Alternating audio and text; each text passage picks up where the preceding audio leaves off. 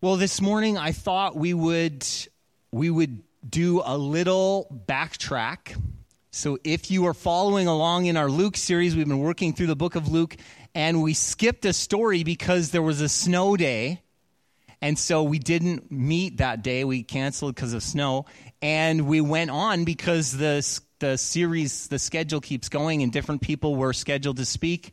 And so um, but the, I really didn't want to lose that story because it's, it's such a good story. And so I kept thinking, you know, where can we fit this in again? And, and so it worked out that next week and this week we could work it out so we could backtrack this week and then we'll get back on schedule next week. Tim's speaking again for us and he can uh, put it together and we can be on track. So, because that's the most important thing, really, is being on track with the schedule. No, I'm just joking. Just joking. And I'm telling myself that. Um, so uh, we are in our Luke series, uh, and the story, the passage today reminded me of a situation in my life when uh, many years ago, when I was dealing with, I was in the throes of my arthritis. So I had, uh, if you didn't know, I had arthritis in my hips, both hips, and uh, it would flare up kind of from when I was 14 all the way to when I got a double hip replacement at 26. And so, all between that time, I battled arthritis. So, at 14, it wasn't, you know, I had a few flare ups once or twice a year. And when I was 20 something in university, it was getting really bad. And it got worse and worse and worse until I had to have surgery.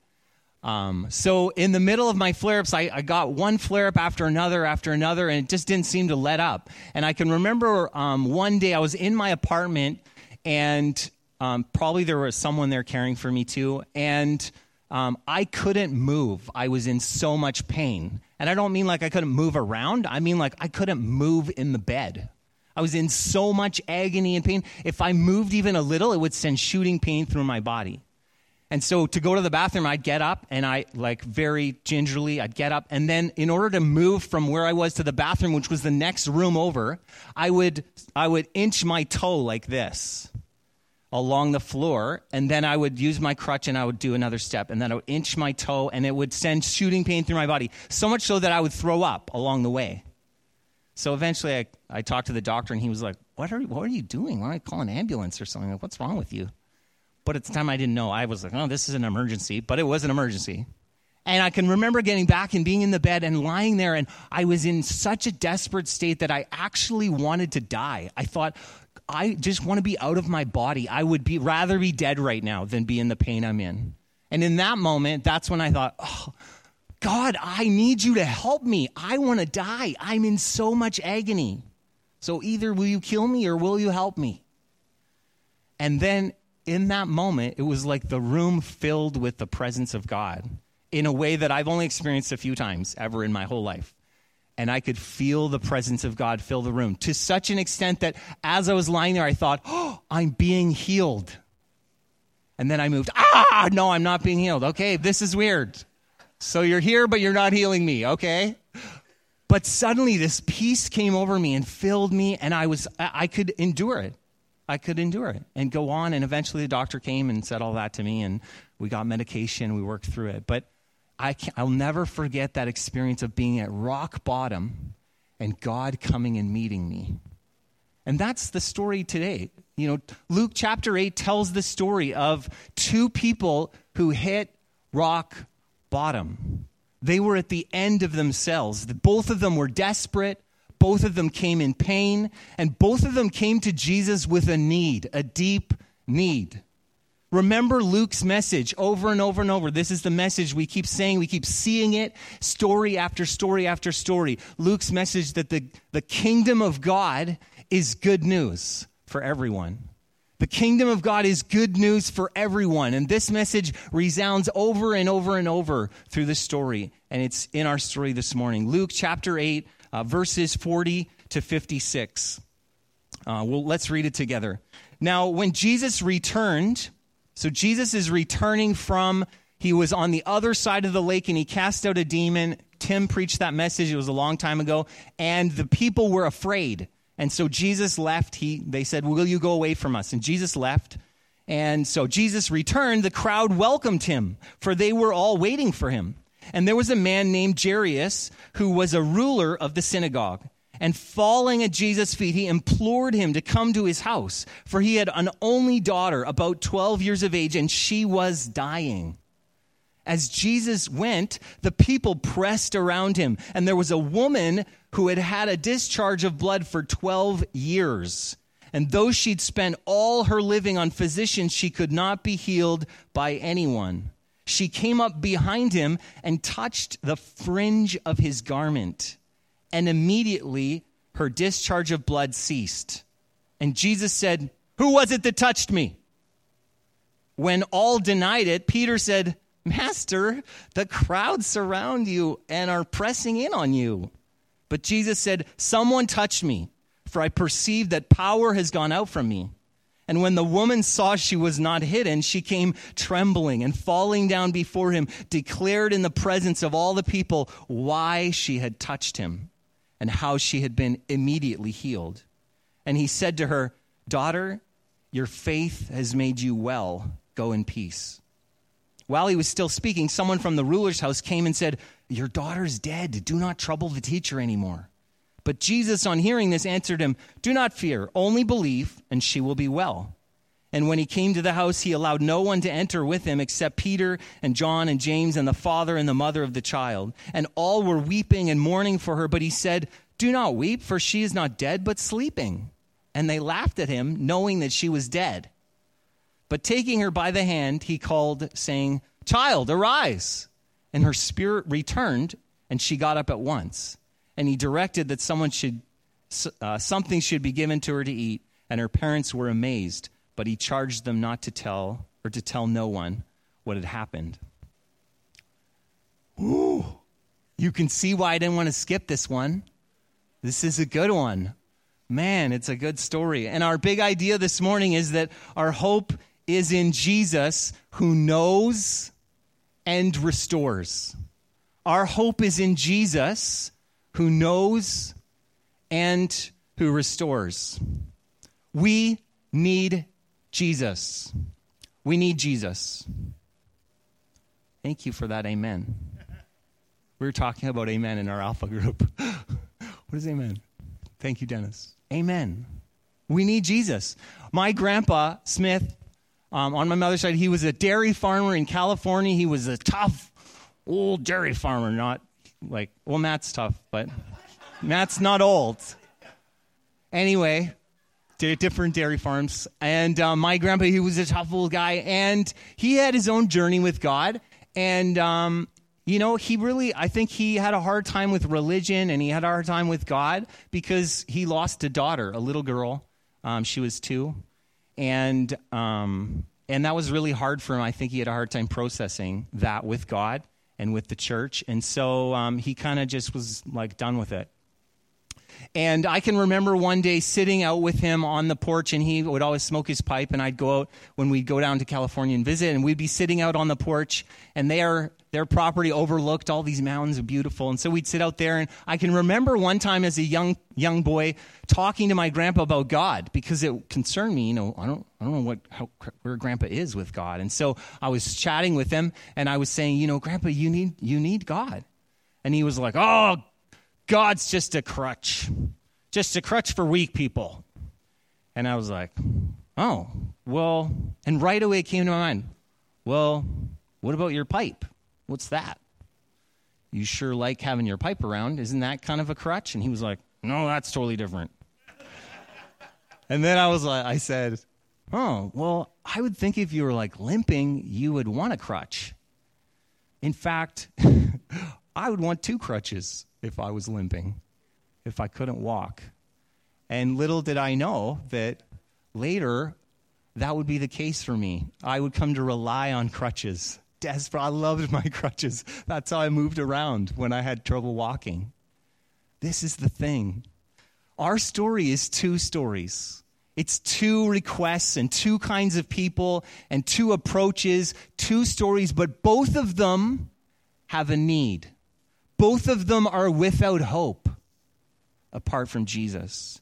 First, there's Jairus, this guy who comes. He's the stand up guy with a good reputation. He's the synagogue leader, which means he's a person of reputation. He would know the Bible well. he would be a man of prayer. His family would be a family that's respected. His 12 year old daughter, though, is sick.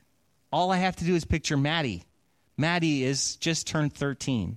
So I'm think of Maddie. She's 12. If Maddie were my only child and I'd watch her as a baby growing up and becoming a toddler and then and she was my sole focus and that was she was my life and there she is at 12 now with a fever and she's dying. We're going to lose her. What would I feel? What burden would be on my heart to find something that could help her?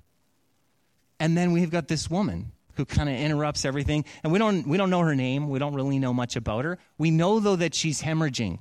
She's bleeding and it doesn't stop. It won't stop. And she's had 12 years of rejection and despair and suffering because of this condition 12 years of pure misery and the doctors have tried to help her and i picture like okay well the doctors have she's paid different doctors i went through that we went and we, you go to the regular doctor and then you go to the specialist and then when the specialist can't help you you go wherever else you can find help and the specialist used to make fun of me he'd say oh i'd never do that and i'd say you don't know what you'd do if you felt like i feel where you go to the naturopath, you go to the chiropractor, you go to the whoever. They could be the quackiest quack in the world. You just gonna go try it.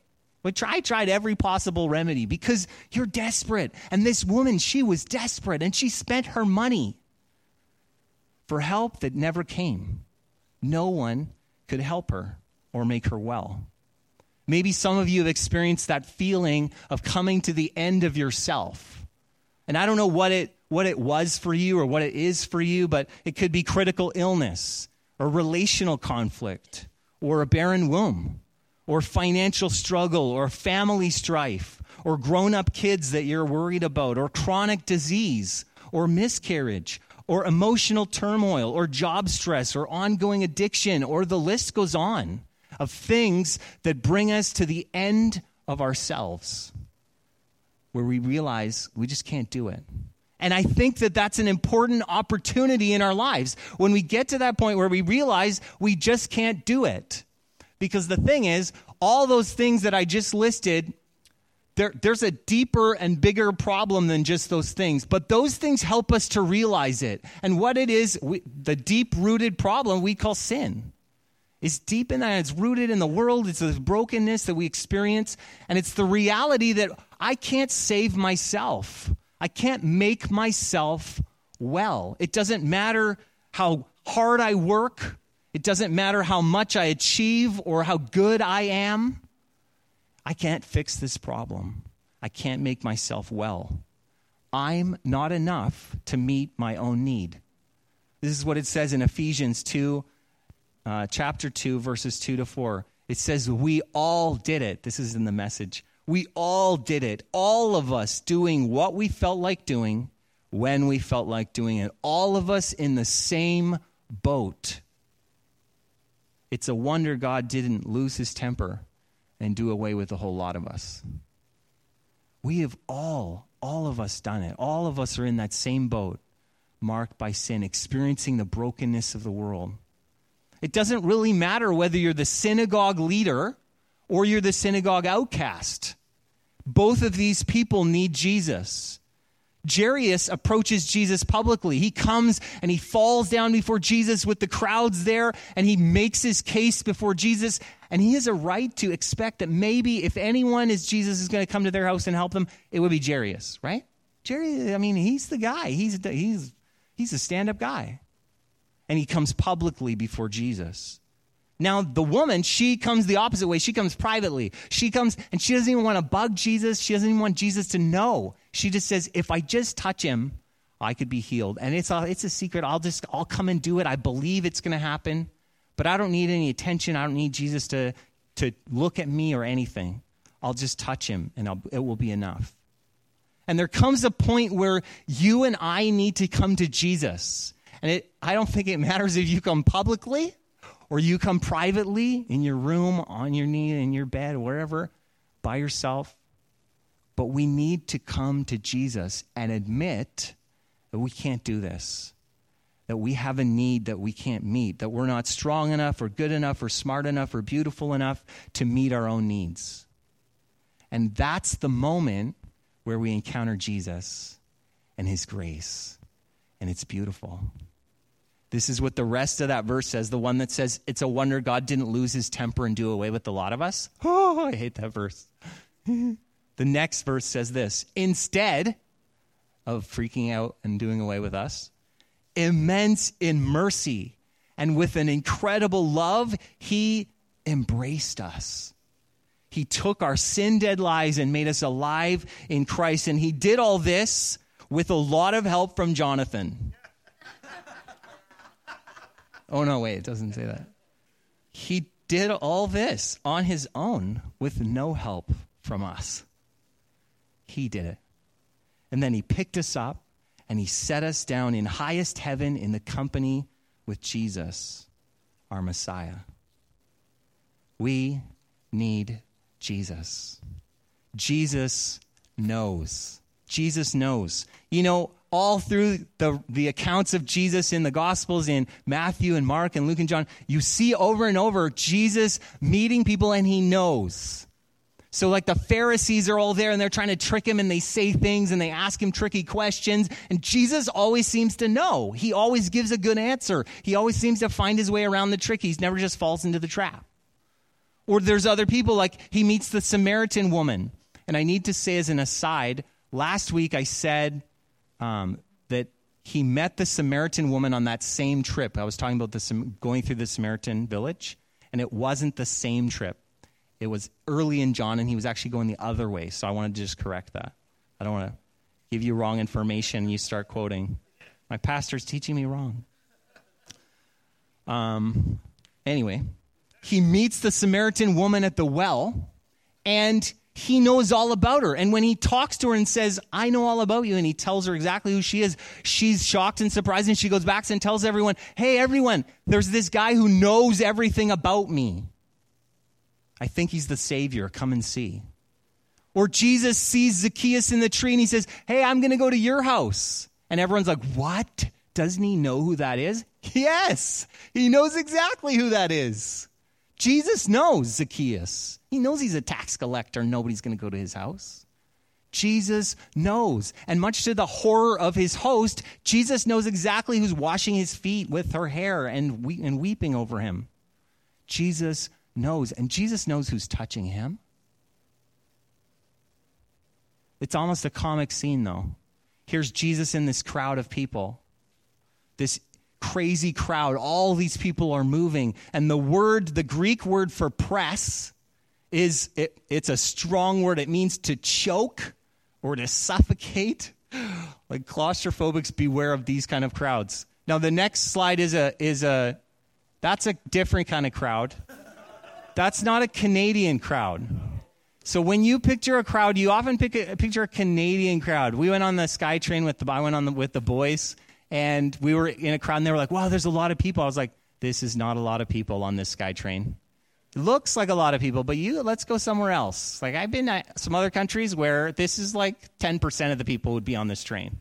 So this is a crowd, they know, like a Middle Eastern crowd is not. They don't have the same personal space bubble you do. So a Canadian crowd, everyone's got a little bit of space. We're not going to, you know, in some other cultures, pff, there is no space. There's no space bubble.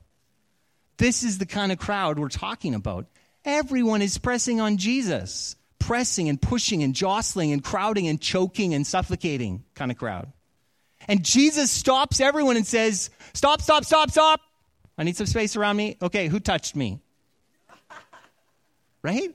The joke is everyone says, It wasn't me. I didn't touch you. No, I didn't touch you. And Peter's like, Peter says, This is ridiculous. Stop denying it. We were all touching you. What do you mean? Everyone's touching you, Jesus. Why are you being like this? You're being weird. Jesus says, No, someone touched me. Why does Jesus make such a big deal about this? Why not just let this one go? Does he just want to draw attention to it? What's the deal?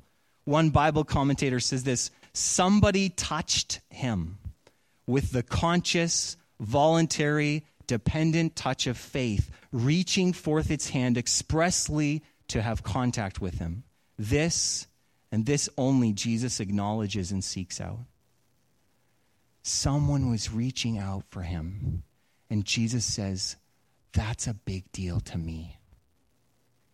Your pain and your suffering is a big deal to me. And when you reach out to me, it's a big deal. And I'm going to make it a big deal. It's not a little thing, it's a big thing to me because Jesus cares. He cares. He knows and he cares. There's a story in the Old Testament of Hagar. She's like this side character. You've got Abraham and Sarah. They're the ones, you know, the patriarch, and they're the ones are gonna. They have Isaac, and he's gonna be the one to carry the line, and Israel will be. That's the line, and Jesus is gonna come through that line. And you got this side character, Hagar, and Abraham, when he was, they weren't sure if they could have a baby. They're getting old. And so he was given the handmaiden, and so they had a baby, another baby called Ishmael. And then Sarah got pregnant, and then there's two babies. And God said, It's not Ishmael, it's Isaac. Now, Hagar is this woman, right? And so there's all this conflict in the family. And eventually, Hagar gets sent out with Ishmael. They say, We can't have this conflict going on because Isaac's the one. God's chosen Isaac, and Isaac's the one. So we're going to send you off. They gave her stuff, and they sent her off. So Hagar goes off, and she gets off in the desert, and she runs out of water. And she's there without water, and Ishmael's dying. And in a way, you think, well, this isn't the, the, the story is this way. This is the side story. So what's going to happen? She's there and she turns away from her son Ishmael and she says, I can't even watch. I'm going to look this way because I can't watch him die. That's what's happening. We're going to die. And God comes and says to her, Hagar, I hear you. I've heard him. And I'm going to come and I'm going to act for you. Look over there. And suddenly there's a spring of water. And she goes and gets the water and she feeds, gives him the water. And God makes a promise I'm going to make a nation out of you, too. There's this other promise that's happening. God's doing something. When she first met God, when she ran away, she called him the God who sees. The God who sees. This is the God we're talking about. A God who sees and who hears and who knows what's happening. So, what do you do when God waits? Jairus uh, is standing impatiently. I picture him there. I put myself in Jairus' position. Jairus is hurrying. Come on, Jesus. Come on. She's dying. I don't know how much time is left. Come on, Jesus. And Jesus stops there. Stop, stop, stop. I want to know who touched me. This could take a while, but we're going to figure it out. And Jairus, I, I picture is like, What? You're going to stop? No, let's do that later. Can we just do that later? We got to go. We got to go. Come on. Okay, Jesus. Oh, someone got healed. Okay, great. Now, come on, Jesus. Come on. Jesus seems to be taking a long time. Come on, Jesus. And while he finishes, someone comes up and says, It's too late. You missed her by minutes. She's dead. What happens in Jairus' heart? What does that feel like? That cold hand closing in on your heart. He missed it. Jesus missed it. He was doing, I don't even know what he was doing. Who cares about that lady? My daughter's dead. Jesus, why were you waiting around here? What's the deal? But Jesus knows. Jesus knows. He's never surprised or caught off guard. He's never at a loss. He's never stuck. He's never paralyzed in fear and indecision, like I might be or you might be. He's never late. Jesus says in the New American Standard to Jairus, Do not be afraid any longer. Or in the ESV, do not fear. Do not fear. Don't, don't be afraid anymore. Only believe and she will be made well. See, there's two stories there's two people, and there's two approaches. Maybe you connect with the woman. You feel like when I hear that story, that that's like me. I am lost in the crowd. I feel like God's missed me somehow. Or I feel like maybe I don't deserve to be seen by God. Maybe you're carrying that long suffering. You've experienced pain for a long time and you've been in something for a long time and you're just under it and you wear the impossibility like, it, like despair. You carry it around with you. Or maybe you're like Jairus. Maybe you hear that and you think, yeah, that's more like me. Like you know, maybe you're a respected church member and you're a dedicated follower. Maybe you've been a Christian for a long, long time and you felt sure Jesus would help. And then Jesus didn't help the way you thought he would. He didn't come through in the timing that you had set out. And you've been faithful and you think, why didn't this go my way? God, I'm serving you, so hey, how about a little bit this way? A little reciprocity? God, isn't that how it works? And you need to hear this, either of you, that God knows. Jesus knows. Isaiah 40, verse 27 to 31 says this Why do you say, O Jacob, and speak, O Israel, my way is hidden from the Lord, and my right is disregarded by my God? Have you not known? Have you not heard? The Lord is the everlasting God the creator of the ends of the earth. He does not grow faint or grow weary. His understanding is unsearchable. He gives power to the faint, and to him who has no might, he increases strength. Even youths shall faint and be weary, and young men shall fall exhausted, but they who wait for the Lord shall renew their strength. They shall mount up with wings like eagles. They shall run and not be weary. They shall walk and not faint. We need Jesus. Jesus knows, and Jesus restores. Jesus restores. This is good news that Jesus is in the business of restoration. That's the business he's in. He's in the restoration business, the making new, the redemption business. A new earth, that's the promise. He is making all things new. In Revelation 21, it says, And he who is seated on the throne said, Behold, I am making all things new. That's a great verse. Jesus says, I am making all things new. Everything's going to be new. When Jesus proclaims his kingdom, it's a kingdom that's turning old things upside down. It's changing the way it works. There's a few different ways this happens in our story. The first way is that the unclean becomes clean.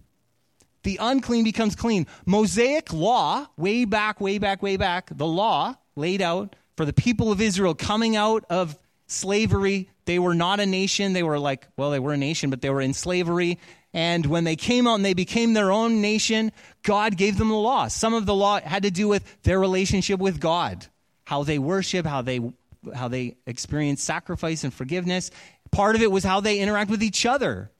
So there's all these community law. How do you well, how do we deal with problems and conflict? And then there's some just like basic like sanitation stuff. You like all your new people out here in the desert and like there's a whole bunch of stuff going on. And the law was given to them for them to follow. Now, so Leviticus 15 has some things to say about this woman.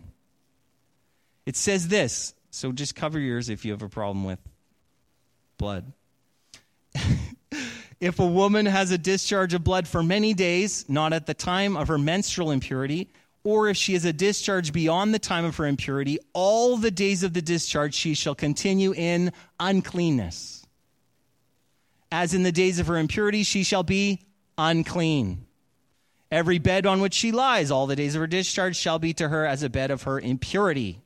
And everything on which she sits shall be unclean as in the uncleanness of her menstrual impurity. And whoever touches these things shall be unclean, and shall wash his clothes and bathe himself in water and be unclean until the evening. Do you hear a word over and over and over?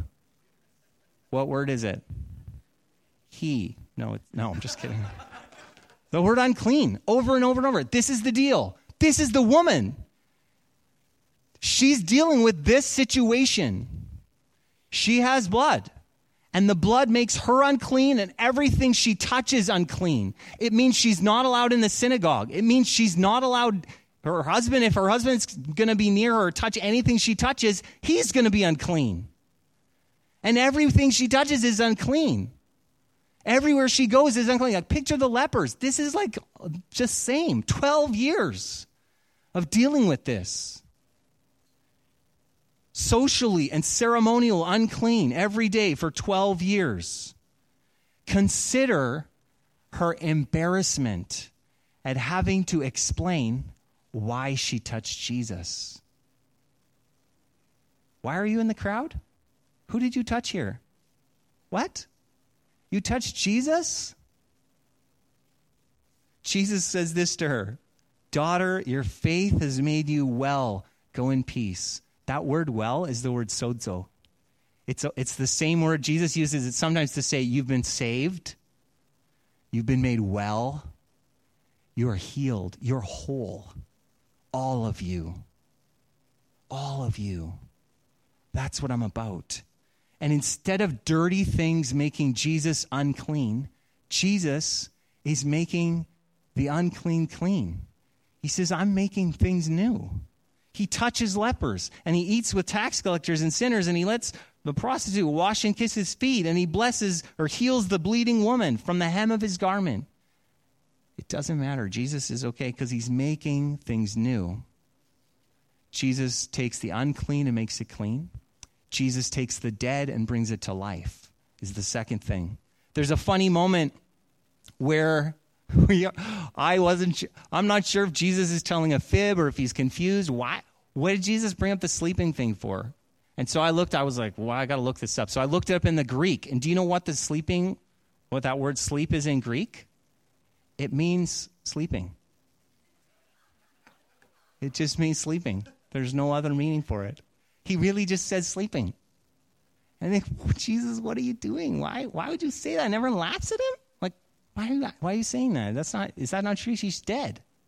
What's the deal? Jesus isn't the first or the last person to use sleep and death interchangeably, and he does it at another point too. He talks about Lazarus who died. He says, Our friend Lazarus has fallen asleep, but I go to awaken him. And the disciples said to him, Lord, if he's fallen asleep, he will recover. And Jesus had spoken of his death, but they thought he meant taking a rest in sleep. So Jesus is confusing other the disciples at another point too, talking about death and sleep interchangeably. In the Psalms, the psalmist says in uh, Psalm 13, Consider and answer me, O Lord my God, light up my eyes, lest I sleep the sleep of death.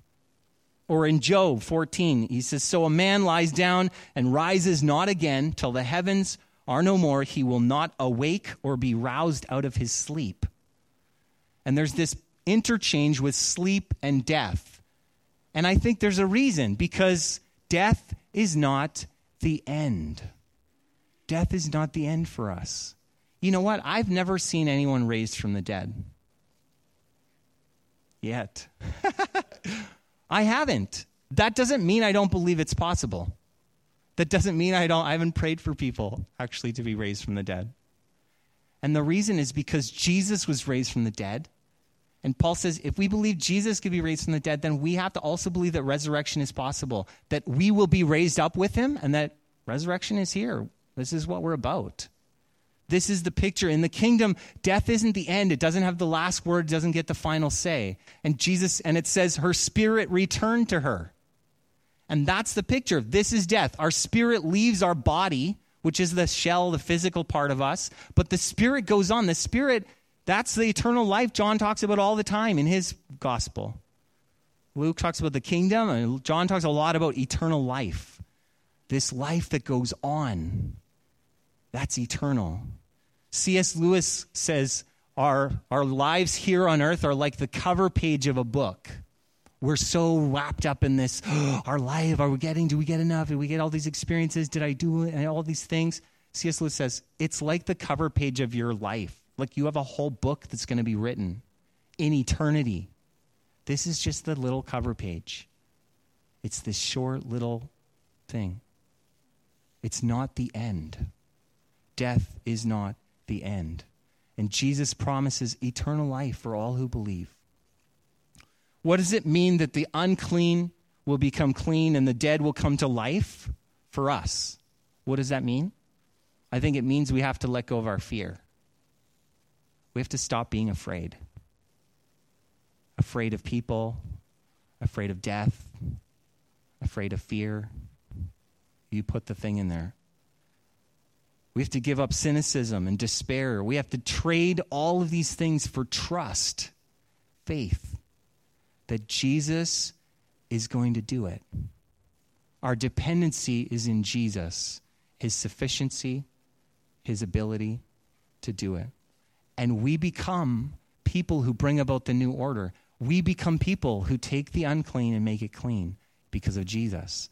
We're the ones who bring dead, bring life out of dead, bring things that are broken into wholeness because of Jesus. This is the kingdom he's called us to be part of and to usher in. Romans 15 13 says, May the God of hope fill you with all joy and peace in believing, so that by the power of the Holy Spirit you may abound in hope. Our hope is in Jesus, who knows and who restores. That's who he is, that's what he's about. So it doesn't matter who you are or where you're from, we all need Jesus. We need him from the very first point of encounter where we realize we're broken in our sin, all the way to being Christians for a really, really long time and realizing you're doing it on your own and you need Jesus every day. You need his life and his presence. Secondly, whatever happens or is happening in your life, you need to know and hear in your heart that Jesus knows and he cares and he's present, he's close with you. Thirdly, Jesus is in the business of restoring, of making things new. Sometimes that looks like healing, where we are healed and restored, and sometimes that looks like our hearts are healed and restored, and other points, like I like my story at the beginning, we experience his presence with us, and something happens, and we're able to walk through whatever we're enduring because of him. Let's pray. God, I, I um, you know, there's so many uh, platitudes we could say about you, so many things um, we could just say, oh, God's like this, or Jesus, you're like that. But Lord, um, I know there's people sitting here who need to experience you. They need to encounter you with their heart. They need to know that you care and that you're present. They need to know that you see them and that you're about restoration. And so, um, Lord, I pray that wh- whatever situation we're in, whatever um, road we've come here, whatever our story is, that uh, we know that you know our story. And so I pray that this morning, even as we move into response next, that um, you would soften our hearts to be able to, to turn to you or to even to just proclaim our need before you and to invite you to come. You say that if we draw near to you, you'll draw near to us. And so, God, we, I, I, my prayer is for all of us here that we'd be able to um, put out our hands and experience your love and your goodness this morning in whatever our situation is. So, will you come and do that, Lord? Even as we move into responses, we, um, Lord, would you do that in our hearts? Would you speak to us and meet us? Thank you, Lord. Amen.